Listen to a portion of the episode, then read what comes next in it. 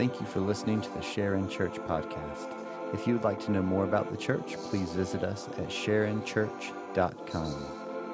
Now we hope you learn from and enjoy today's message.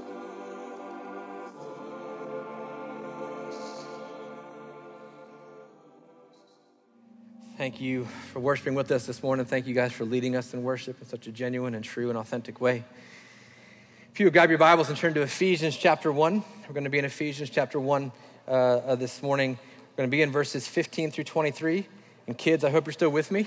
We've sang some songs, we've worshiped through music, and now we're going to worship the study of God's word. This is how God has chosen to reveal himself to us today. It's through his word.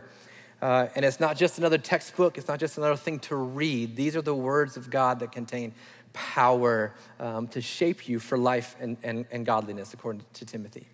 So we're going to study that this morning. Let me just give us a few quick truths that's going to carry us through. And kids, you can pay attention to this. First is this, that God is good. If we don't get anything else this morning, I want you to understand God is good, that he is who he says he is, that everything he does and intends to do, his desires are for his good pleasure. He is good. If we can trust that God is good, we're going to be able to progress through life in a way that brings us true peace. So first of all is that God is good. And second, you need to know that God is in charge. Kids, you're not in charge. Your parents aren't in charge. God is even in charge of your parents. The biblical word we use is that God is sovereign, but it just means that God's in charge. So you have to understand both of those things about God, because to just believe one and not the other is going to give you a misconception of who God is. If God is good, but he's not in charge, it doesn't really mean much to us.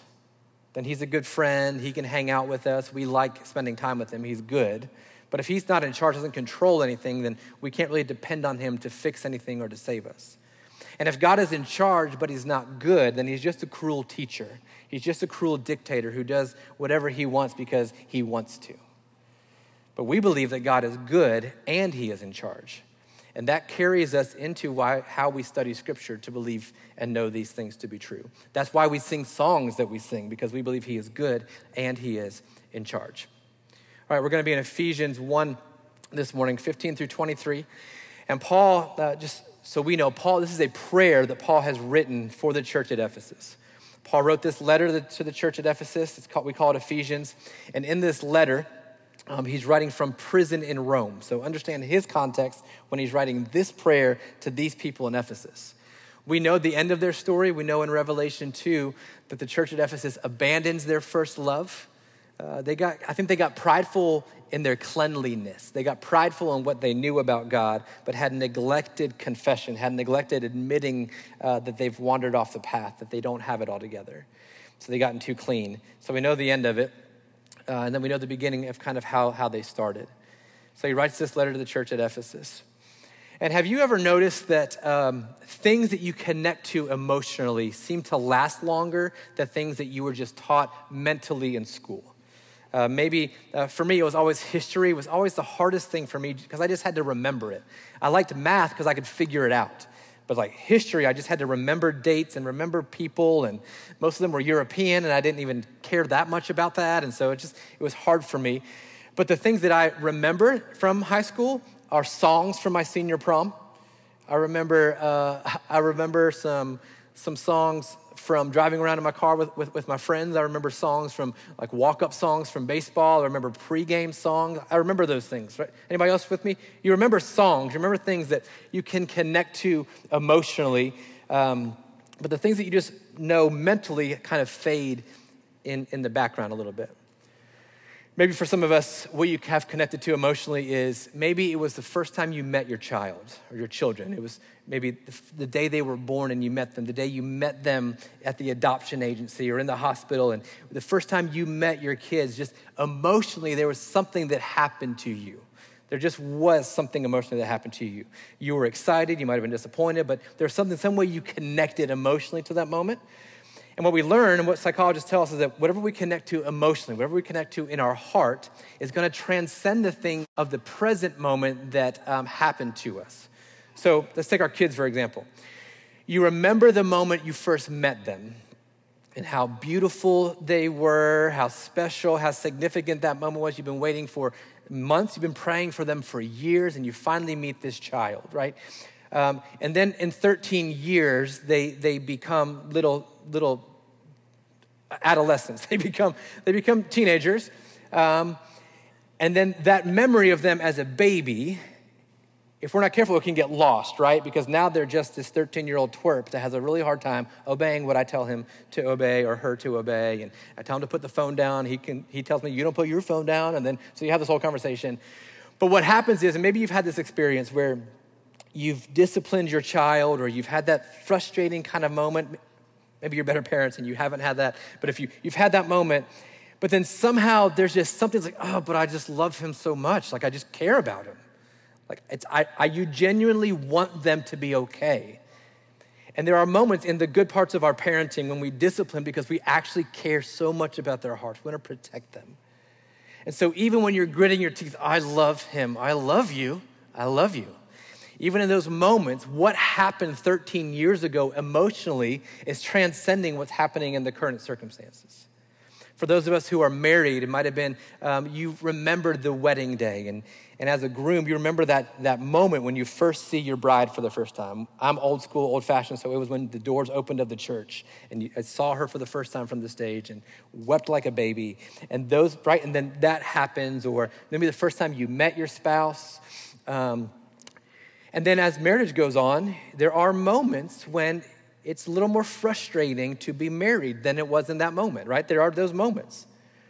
You've been hurt, you've been disappointed, you've been betrayed by your spouse, but yet there's something that's so deeply impressed upon your heart that it's like that's more important than the current circumstance. And yes, this hurts, but I'm not going anywhere. This hurts, but I love you. And sometimes what happens for us in the church is we veer away from emotion because we know the Bible teaches us that the heart is deceitful above all else. And that's true, that's scriptural. We know that to be true. But I think we've thrown the baby out with the bathwater too often. And what's happened for us is we've raised a really knowledgeable generation of Christians maybe. Maybe you've memorized scripture and you know things. But when the hell comes, when the valleys come, the things that we know in our minds aren't gonna carry us through to the other side. If you just knew that you loved your spouse or you knew things about her, when the hard times financially came in your marriage, you would have never made it through. But it's because there was an emotional knowledge about her or about him that carried you through. So Paul writes this letter, and in this prayer, he's going to pray for the emotional knowledge of the church at Ephesus. And I want us to go there this morning. I don't want us to be afraid of emotion. I think the Lord, in fact, emotes. I think he has passion. And to connect to even the Lord is gonna require something for us in our hearts this morning. And particularly as guys, we don't like that. I wanna encourage us to get there, and here's why.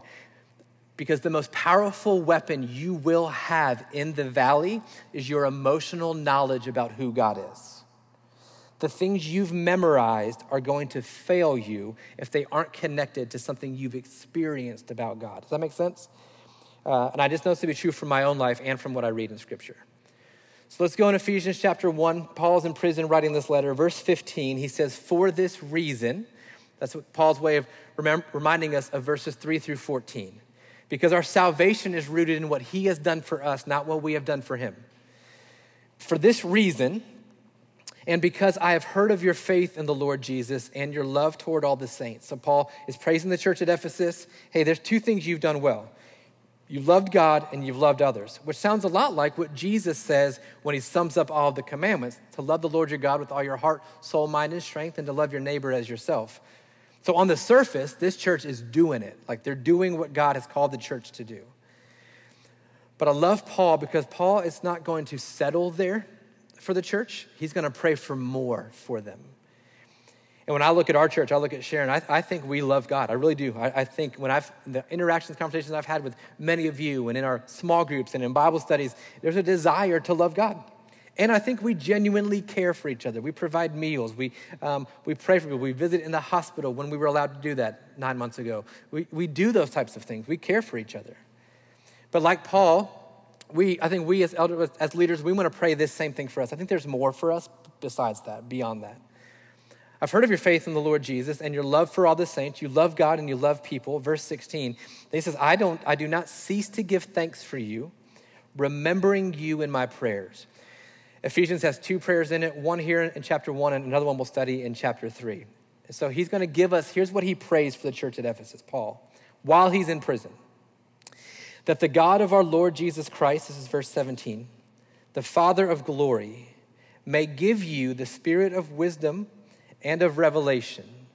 So quickly, let's see what he's praying. He's praying that God would give the church at Ephesus a spirit of wisdom and revelation. Wisdom, if you're taking notes, wisdom is just applied knowledge. Knowledge is just things that we know, but wisdom is knowing how to apply that knowledge. It's the difference between a father and a son. It's the difference between a grandfather and a son. The son might have knowledge because he watched a YouTube tutorial of how to change his oil, but the father has wisdom of, nope, I've tried that before. That's not how you apply that knowledge. That's not even the right tool. This is wisdom versus knowledge. He wants them to have the spirit of wisdom, applied knowledge, and revelation. Revelation is disclosed knowledge. Not even knowledge that you can necessarily learn, but it has to be revealed to you. It has to be disclosed. Something that was once hidden has now opened up to you. You see behind the curtain. So Paul is praying to the Lord for the church at Ephesus, and he says, would you give them a spirit of wisdom and revelation? But there's a purpose to it, not just to be wise, not just to see things behind the curtain. For this reason, in verse 17, in the knowledge of him, in the knowledge of God. I pray to God that he would give you the spirit of wisdom and revelation in the knowledge of him. All right, so this word knowledge, we're gonna have to do a little bit of word study here. And I don't wanna do too much with Greek because then it makes us feel like we can't read the Bible in English, but we don't have great translations in our English language for some Greek words. They have a lot of words. We don't have as many. We're very simple when it comes to language, which is why we spell things differently that sound the same, and then we have the same words that mean different things. It just gets confusing. The Greek language is very specific. Paul's going to use two different forms of the word knowledge or to know in this passage, so it's important we know both of them. There's three different ones. The first one is Eido, and that means to know intuitively or instinctively. It means to perceive immediately. Eido is how we know that red is red and blue is blue and green is green. It's just, we just perceive it and we know it. Think about it. This is mind kind of knowledge. It's on the top of your mind. You don't see a color and then have to go research. Well, I mean, I don't know. Is it red? That type of thing. That's how we know numbers. This is Eido, to know intuitively, to know instinctively. We just know we have to eat. We just know we have to sleep. This is instinctive or perceptive. The second Greek word is gnosis, which is to know experientially. So you might know that red is red and orange is orange, but to experience it is to know that you put red with yellow and you get orange. To know experientially. This is how we know things with our body. We have to experience it. Anybody that's coached a sport before, you know, there are plenty of kids who know what to do in their head, athletes, but they don't necessarily, it doesn't translate to how they use their bodies. I'm one of them. We've been coached for a number of years and we know what we should be doing. We just can't quite get our bodies to do it. It's why we have something called muscle memory. Once your body does it, then you know it. That's what gnosis is. There's this one that goes a bit further, which is epignosis, which is to know transformationally. This is to know in such a way that it actually changes things, that you actually know it intimately, you know it emotionally, to know transformationally. Think of any type of knowledge that you know that has changed your behavior, changed the way you live your life. Oftentimes it starts with Eido, it turns to gnosis, and then finally it becomes epignosis. There's a journey it takes, but this is what it means. So in verse 17, where Paul says the knowledge of him, this is the word epignosis. Paul's prayer is that the church at Ephesus, God would open their eyes, that they would have wisdom and they would have, what's the next word? You know what it is, that they would have wisdom and revelation to epignosis God, to know him transformationally. And just real quick, I think this is where many of us struggle when it comes to knowing God. I think many of us in our churches in the South, we Eido God. I'm not sure that we epignosis God. We know enough of him to make us look good to people around us, to get Awana awards, or to put good Christian posts on Facebook, but I'm not sure we have transformational knowledge of God. And Paul's prayer for them is that they would move beyond loving God and loving others to this transformational knowledge of who he is. But Paul knows we don't just get there on our own will. We don't get there on volition. So he continues in verse 18. Here's how he wants them to get there. Having the eyes of your hearts enlightened. And we know hearts don't have eyes. We know that's not physiological. But what he's saying is having it get to your heart. Having it enlightened. Having your hearts lit up that you may know. And now this word is eido, to know intuitively. So let me try to summarize to catch us up. What Paul wants is for God to give the church at Ephesus a spirit of wisdom and revelation, that they might transformationally, emotionally know God in such a way that these three things he's going to ask them to know are at the top of their mind. What he's saying is, I want there to be such a depth of who you are, God, that the people at Ephesus intuitively ascribe to that. That when they face the valley, when hell or high water comes, they instinctively know who you are. Does that make sense? I think many of us, it sits here in our heads, but there's a limit to that. It kind of runs out over time. But if we know it from the wellspring of our hearts, then it continues to flow to the top of our mind.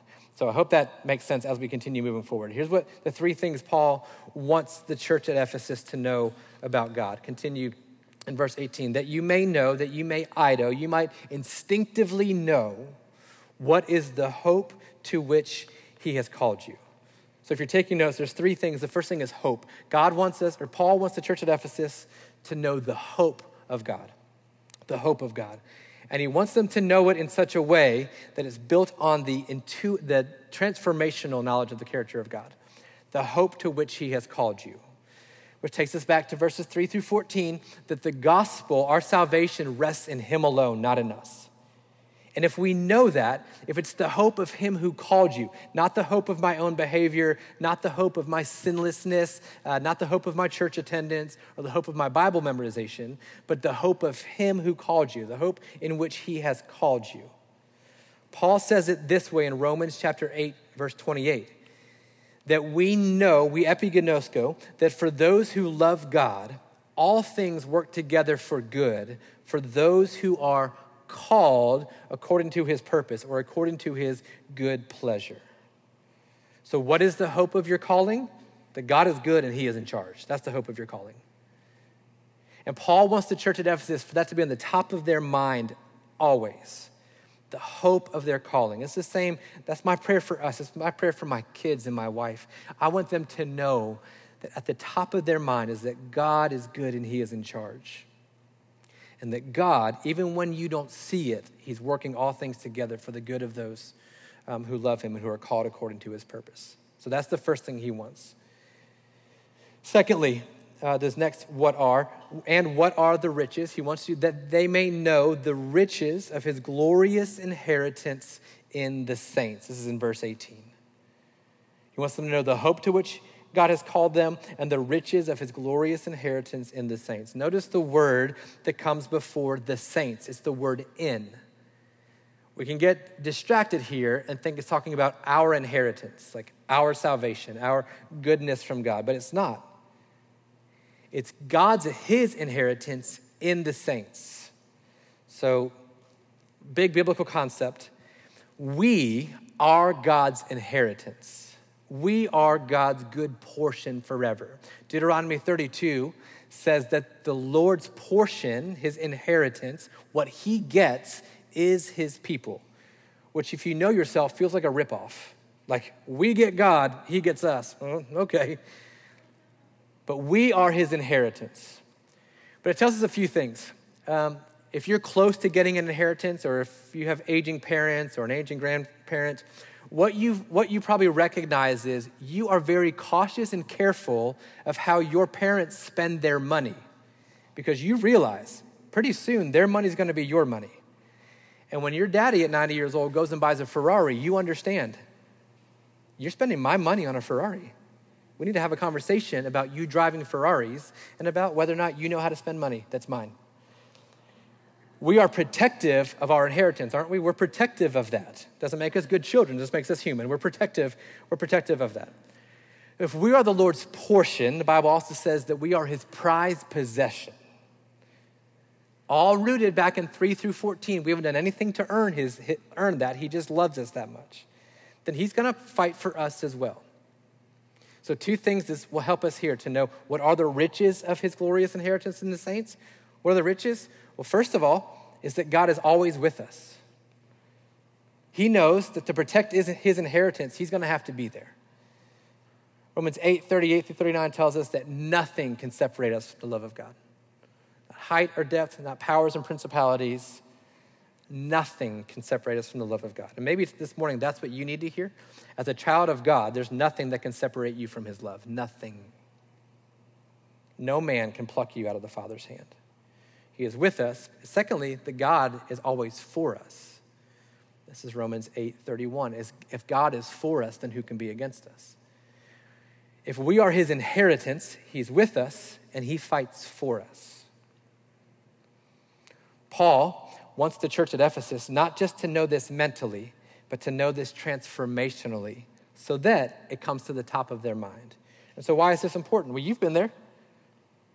You know why this is important.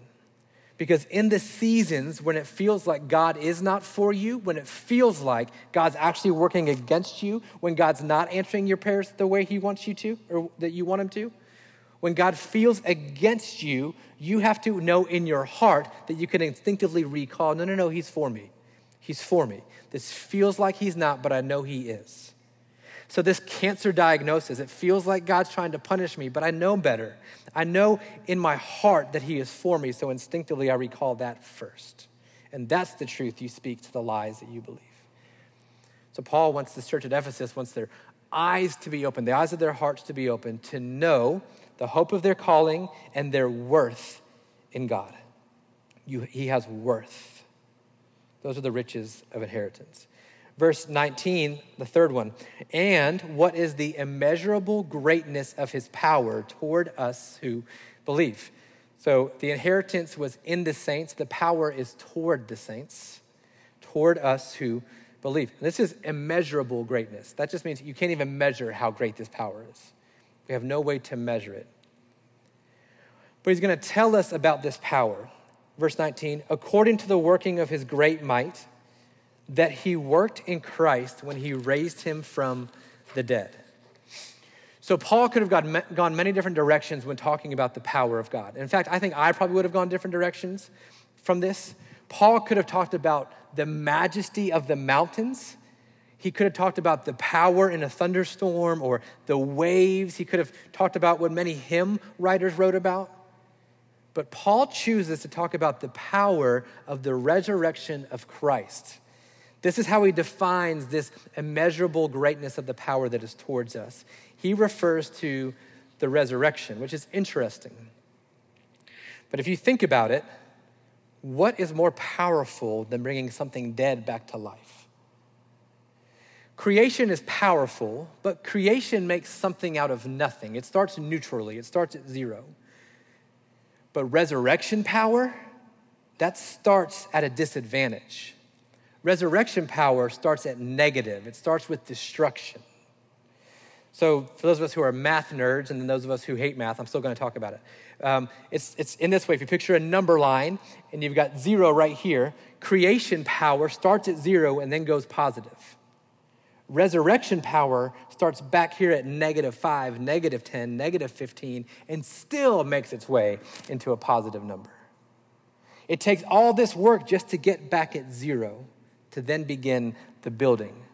He has to reconstruct what has been deconstructed. So if creation is bringing life out of nothing, resurrection is bringing life out of death. And this is greater, and you know it's greater. And it's also why God doesn't demand a clean slate from you. God doesn't work with clean slates. God works with destruction. He works with death. He works with sin, and then he turns it into life. He doesn't need you to be perfect. That's not where he's made his name. That's not what he's famous for. He's famous for taking dead things and bringing them to life. Here it's as if Paul is saying that God not only creates good stuff out of nothing, he creates good stuff out of bad stuff. This is what Paul wants the church at Ephesus to know, that he brings life out of death. So here's what it means for us today. Whatever is dying in you, whatever relationship you feel is dead or is dying, whatever career you feel is dead or is dying, because of the gospel and the resurrection power of God, they do not stay dead, because God brings life from death. He doesn't need a clean slate. He needs what you have to offer, and then he brings life from it. And I think we know that mentally, and we know how to celebrate that every year come Easter.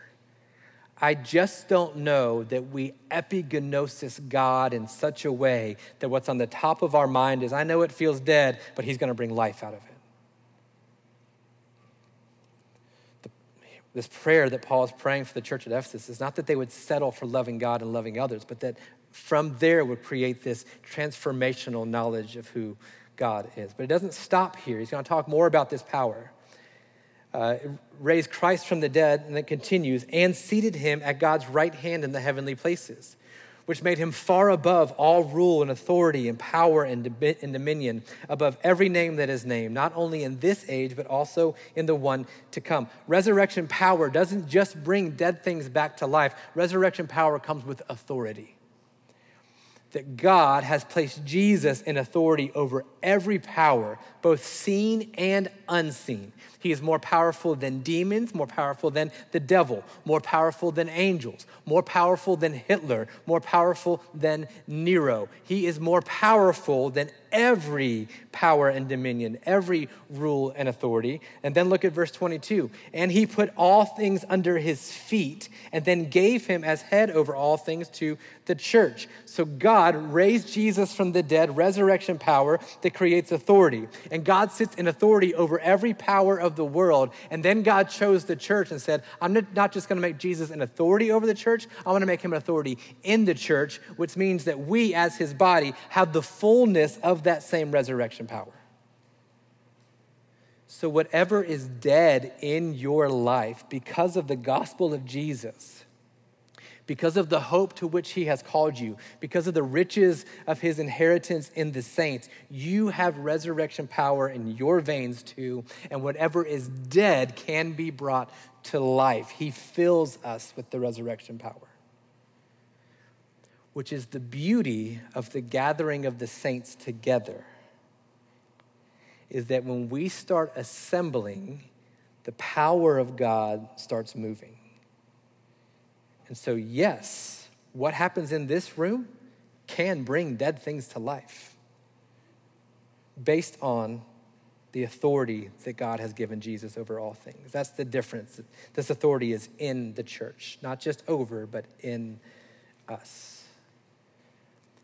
So Paul's prayer for the church at Ephesus is that God would give them the spirit of wisdom and revelation. He would open unseen things and teach them how to apply it, in this transformational knowledge of God. But here's the thing for us. This is a bit somber for us. There are three ways, as you read scripture and as you've experienced your own life, that echo this, that God reaches into the eyes of our heart. There are three ways, I believe, that God gives us a transformational knowledge of him. The first one is pleasure. Some of us have had the gift of a mountaintop experience with the Lord that has transformed our lives. It could have been a youth camp you went to in high school, that you were one of the few that it actually impressed itself upon your heart deeply, and you have never wavered and wandered from that. And what a gift that is, that God would choose pleasure in which a way to grant you this transformational knowledge of him. Secondly is persistence or perseverance. Many of us, maybe you were born on the front pew at your church, and then Dr. spanked you and you said, hallelujah. And that's, you know Jesus from then. And all you've done is just walked step by step the best you can. And over the period of 5, 10, 15, 30, 50 years, you've just grown in an epigenosis, transformational understanding of God. And what a gift that is. But as I look at scripture and look at my life and the life of those that I love and are around me, I think the most powerful way that God creates transformational knowledge of him is through pain. It's through pain. There's something about a painful experience that just doesn't leave us. And the reason, for some of us in the room, the reason why we have a transformational knowledge of God was not because of a youth event or because of our own perseverance, but because God allowed pain into our lives. And that pain has transformed our hearts to know him more deeply. And that pain can be because of the sin of someone else, or it can be because of your own sin. And in God's sovereignty, he has allowed the pain, Genesis 50:20, he has taken what the enemy meant for evil and he has turned it for our good. Because he has resurrection power, even sin doesn't stay as sin, but sin ends up turning to holiness and to life. So please know, when I pray this prayer over my kids at night, I know what I'm asking. I know that I am opening my kids up to a kind of pain that as a father, I don't want them to ever experience. I've walked in that debilitating, guilt-wrenching, shame-ridden kind of pain. I don't want that for my kids, but here's what I've come to know through my own journey. That pain is nothing compared to knowing God. It's nothing. Give me the pain again if I get more of God. Paul says, even the good things he has to offer are rubbish. They're a garbage heap compared to knowing the power of Christ Jesus, our Lord. And that pain is a momentary affliction that the cost is worth it to know Jesus more fully. So when we pray this over our church, when I pray that our church would know God intimately and transformationally, trust me, I know what I'm opening us up to. I also know on this side of that kind of pain, there's nothing better than knowing God like that. Because in every valley I've walked since that pain, every time that I've walked through more pain and more struggle, you know what's at the top of my mind? I have a hope in the calling. I have riches in his inheritance. And I have power in the resurrection. And I will take that any day at the age of 40 compared to what I thought I knew of God at 35. So yeah, I want that for us. I want us to be a people who emotionally and transformationally know God, because the valleys are coming. Death is coming. Pain is coming. Economic collapse is coming. And the children of Jesus, the children of God, will be marked by the hope of their calling, the riches of the glorious inheritance in the saints, and the resurrection power that runs through their veins. And I want that for my wife, and I want that for my kids, and I want that for us. This is what Paul is praying for the church at Ephesus. C.S. Lewis says it this way. He said, God whispers to us in our pleasure. He speaks to us in our conscience, but he shouts to us in our pain. And if you're here this morning in the midst of pain caused by the sin of someone else or by your own sin, I need you to know God approaches those two things the same way, and he brings life from death. And if you're ridden in guilt because of what you've cost your family, please hear me in this. It's not over. It's not over. The resurrection power of God doesn't need your cleanliness. He just needs your brokenness, and he will rebuild. He will bring life from death. What I'd like to do, I just want to spend a couple minutes here just praying for us. I want us to reflect, respond to it. Then I'm going to give us some time to pray, and we'll cover that here in a second. If you just bow your heads and close your eyes, and I want this to sit a little bit. I would hope, I'm guilty of moving from Friday to Sunday and not sitting in Saturday. So I think what we first have to wrestle with as children of God is he who he says he is? And for some of us this morning, we don't have any knowledge of God. And that's not your fault. Like, God has ordained this time, this moment, to reveal some things to you. And here's what I think for many of us, what God's revealing to us this morning is that you are a sinner and you are guilty. And there is a distance between you and God. And you've tried to fill it. You've tried to become whole and find peace within yourself, but nothing's worked. And in his grace, he's allowed you to not experience wholeness. Because the gift of the gospel, the gift of salvation is this, that if you would confess that you're a sinner, that you have failed God, you are far from him, and that you would believe that Jesus gave his life as a perfect sacrifice to bridge that gap, you would just admit you're a sinner, believe that he is who he says he is, and confess that Jesus is Lord, confess that he's what you need, then you too would find an inheritance. You too would become a child of God. And what you're longing for in the world would be met in the person and work of Jesus Christ.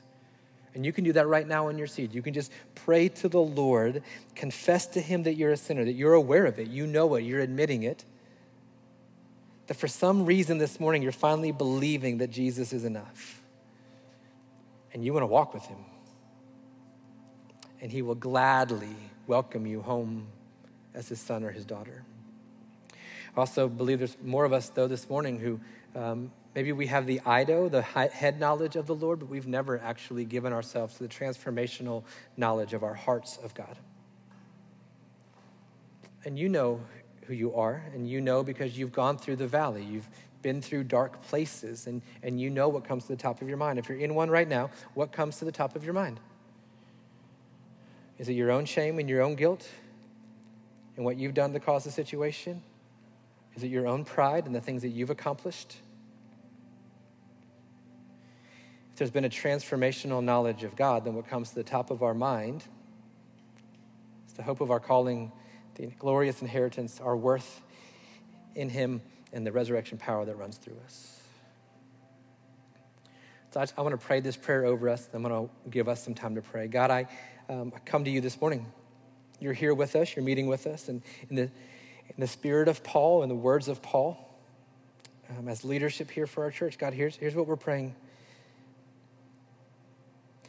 That you would give us all wisdom and revelation to intimately know the heart of you. And that you would do that by opening the eyes of our hearts, that we might know the hope of our calling, we might know the glorious inheritance in the saints, and we might know the resurrection power that you've given us as the church. Lord, do it however you want to. We believe it's more important than anything else.